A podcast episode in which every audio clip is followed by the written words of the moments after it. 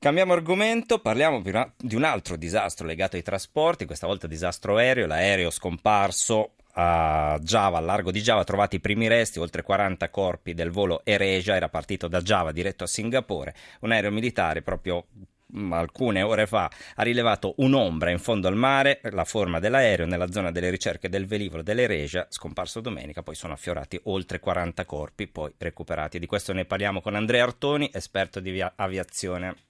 Buonasera Andrea. Buonasera, buonasera controllore di volo, editorialista della rivista Volare, direttore, ex direttore perché è la rivista chiusa della rivista dell'assistenza al volo dell'ENAV. Cerchiamo no, no, no quella eh, non è dell'ENAV e non è chiusa, è la rivista dell'Associazione eh, dei controllori di, dei controllori di volo. Sì, ho sintetizzato con la, con la, con la sigla di categoria.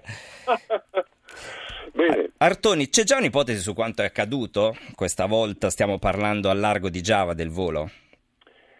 Sì, l'ipotesi su che cosa è accaduto c'è, eh, ma non esiste ancora una decente ipotesi su come possa essere accaduto. Cioè, sappiamo che l'aeroplano, dopo essere scomparso, è stato trovato a circa 10 km un po' più avanti dell'ultima uh, posizione radar rilevata, che eh, non sono state indossate le protezioni o comunque i, come si dice, i giubbotti eh, di salvataggio, perciò non c'è stato un tentativo di ammaraggio e l'aeroplano si trova in fondo a una bassa profondità, perché altrimenti non sarebbe stato visto. Certo.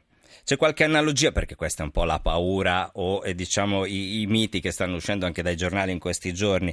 C'è qualche... Con l'aereo della Malaysia Airlines, quello sparito mesi fa, di cui poi non si hanno proprio più tracce. C'è una differenza enorme.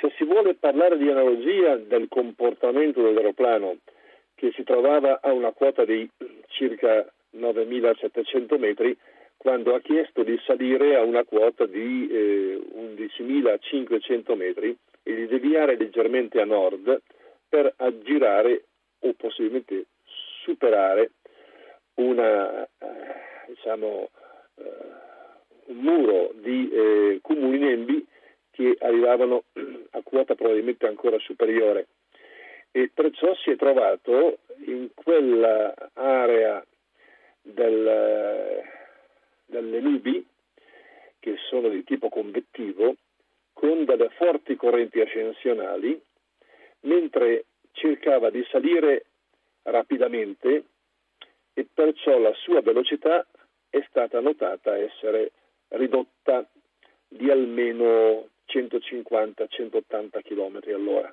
E questo cosa significa? significa che si è trovato in una situazione molto delicata per quanto riguarda la controllabilità dell'aeroplano.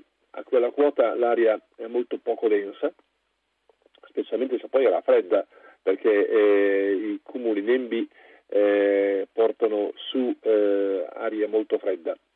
E infatti c'è un rilevamento del Meteosat di quel periodo che mostra 70 gradi sotto zero quando normalmente a quella quota sono 50-55 sotto zero, che significa eh, grandi quantità di ghiaccio nelle nubi, perciò sotto forma di grandine, e questo diventa un problema nell'aspirazione dei motori, perciò riduzione eh, eh momentanea della spinta e è una situazione nella quale l'aeroplano si può sbilanciare.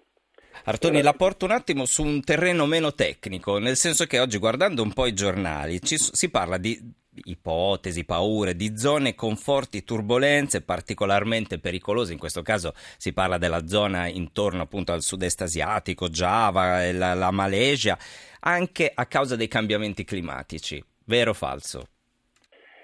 Boh, eh, I cambiamenti climatici ci sono, eh, che le eh, manifestazioni meteorologiche siano ormai radicalizzate in situazioni eh, beh, il monsone, il monsone lì è sempre stato molto cattivo, esattamente come è stato molto cattivo eh, il, il, il, fronte eh, diciamo, nell'area equatoriale nel quale ha incappato in pieno giugno eh, il famoso volo Air France che da eh, Rio de Janeiro andava a Parigi. E l'analogia eh, che è stata notata è soprattutto su quello, e cioè eh, nessuna comunicazione da parte dei piloti perché sono occupati a cercare di controllare l'aeroplano e la rapidità con la quale esso scompare. Eh, compagnie più o meno sicure, in questo caso a volte è stato detto compagnie malesi, oppure sistemi di controllo legati ai territori più o meno affidabili, sono anche queste, sono, è, è, possibile ipotizzare oppure c'è uno standard internazionale uguale per tutti e anche questa diciamo è un'ipotesi, è un mito da accantonare? Lo standard eh, internazionale base c'è, eh, in quell'area è particolarmente curato. Eh? Indonesia e eh, Malaysia, Singapore, eccetera, eh, hanno uno sviluppo dell'aviazione civile eh, paragonabile a quello dell'Europa, forse un po' rapido e perciò eh, magari c'è di mezzo eh, la, la, la, anche, ci può essere, il tipo di addestramento o meglio ancora di eh, cultura. Quindi lei dice più fretta, più rapidità, forse leggero margine di, di errore superiore? È un'idea eh, che è nata eh, recentemente a causa di un incidente che si poteva definire stupido se non fosse finire tutto tragicamente a San Francisco dove un aeroplano coreano è andato a sbattere prima della pista eh, essendo stato lasciato proseguire nella sua traiettoria e con una visibilità illimitata e senza nessun problema apparente. Ne è uscito fuori un, una situazione di critica da parte dell'Associazione professionale dei piloti americani su quelli che sono gli standard di addestramento eh, coreani che sono troppo diciamo militareschi e cioè eh, troppo addestramento e poca istruzione, ma questo non penso che sia il caso, eh, nel senso che eh, il comandante di quel volo era riconosciuto per essere uno dei diciamo, leader dal punto di vista professionale nell'ambito di una compagnia che di piloti ne ha tanti. Perché ha tanti Stiamo parlando della Malaysia Airlines, quello di mesi fa. No, no, in questo caso non sto parlando di questa AirAsia. Ah, dell'ultimo caso di cui parlava, sì. sì L'AirAsia, perché l'AirAsia non è una compagnia singola, è una costellazione di compagnie, questa era in particolare appartenente al ramo indonesiano. Eh, AirAsia ha sede a Kuala Lumpur in eh, Malaysia, ma eh, è un assemblaggio di varie compagnie, una nelle Filippine, una in Giappone, eh, e hanno la bellezza di 350 aeroplani, fra quelli che eh, sono eh, nelle varie aree. Perciò è una Quindi anche il discorso del low cost è un discorso che passa in secondo piano, perché tutti hanno sottolineato Eregia, compagnia low cost e via dicendo.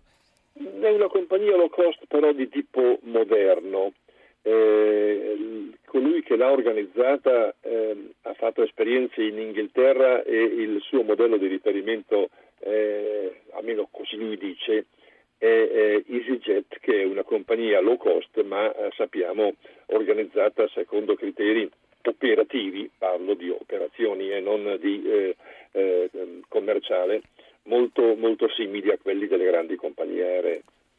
Eh, non, non, non, farei un problema eh, di eh, diciamo, adeguata preparazione dei piloti.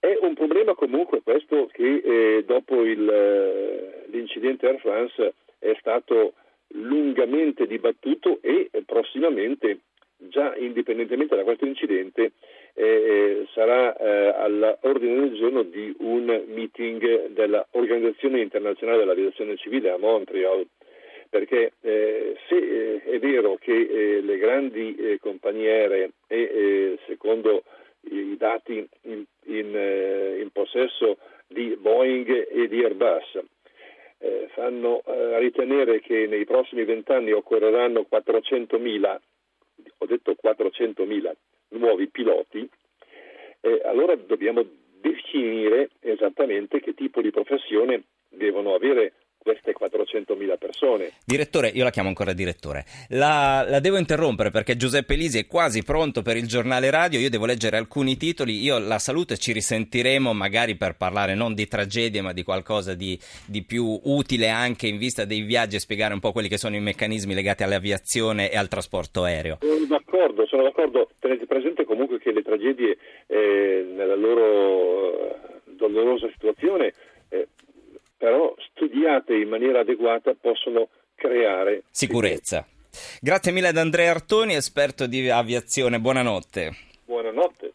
Allora, leggo ancora qualche titolo prima del giornale radio dell'Una. Il Tempo ci ricorda che stasera ci sarà l'addio dopo nove anni al Quirinale del presidente Napolitano. Il titolo è Napolitano se ne va, ho fatto il possibile. Scrive il Tempo, sarà l'ultimo discorso di fine anno da presidente della Repubblica per Giorgio Napolitano. Lo fu anche quello del 2012, poi arrivò la rielezione del 2013. Stavolta una rielezione che pure circolava insistentemente in questi mesi di due anni fa appare davvero improbabile probabile. Quello di Napolitano sarà un addio e come tutti gli addii sarà anche il bilancio inusuale non di un settennato ma di un novennato al Quirinale. L'apertura anche qui è dedicata in modo critico alla tragedia in mare del Norman Atlantico, un mare di morti dispersi e clandestini, serve una reazione al menefreghismo di Atene sugli immigrati, nessun controllo sui traghetti e ieri ne sono arrivati altri 600 in questo caso di immigrati sul battello in fiamme e scarica barile. Libero, Renzi sale a bordo, 11 morti, 179 dispersi. Il Premier ha tentato di prendersi i meriti del salvataggio del traghetto in fiamme, ma ora emerge la realtà. È stata una catastrofe e crescono i dubbi su troppi aspetti della vicenda. Decine di clandestini, la Norman è un cimitero galleggiante. Arriva un'altra nave piena di profughi ed è il cosiddetto cargo fantasma. Noi ci fermiamo qui, nella seconda parte parleremo di argomenti un pochino più leggeri, cioè di come l'Albania stia resuscitando e stia diventando un po' una terra di, di miraggio. Molti italiani vanno in Albania ad aprire le loro attività. Adesso il giornale radio con Giuseppe Ligi. Ci sentiamo subito dopo.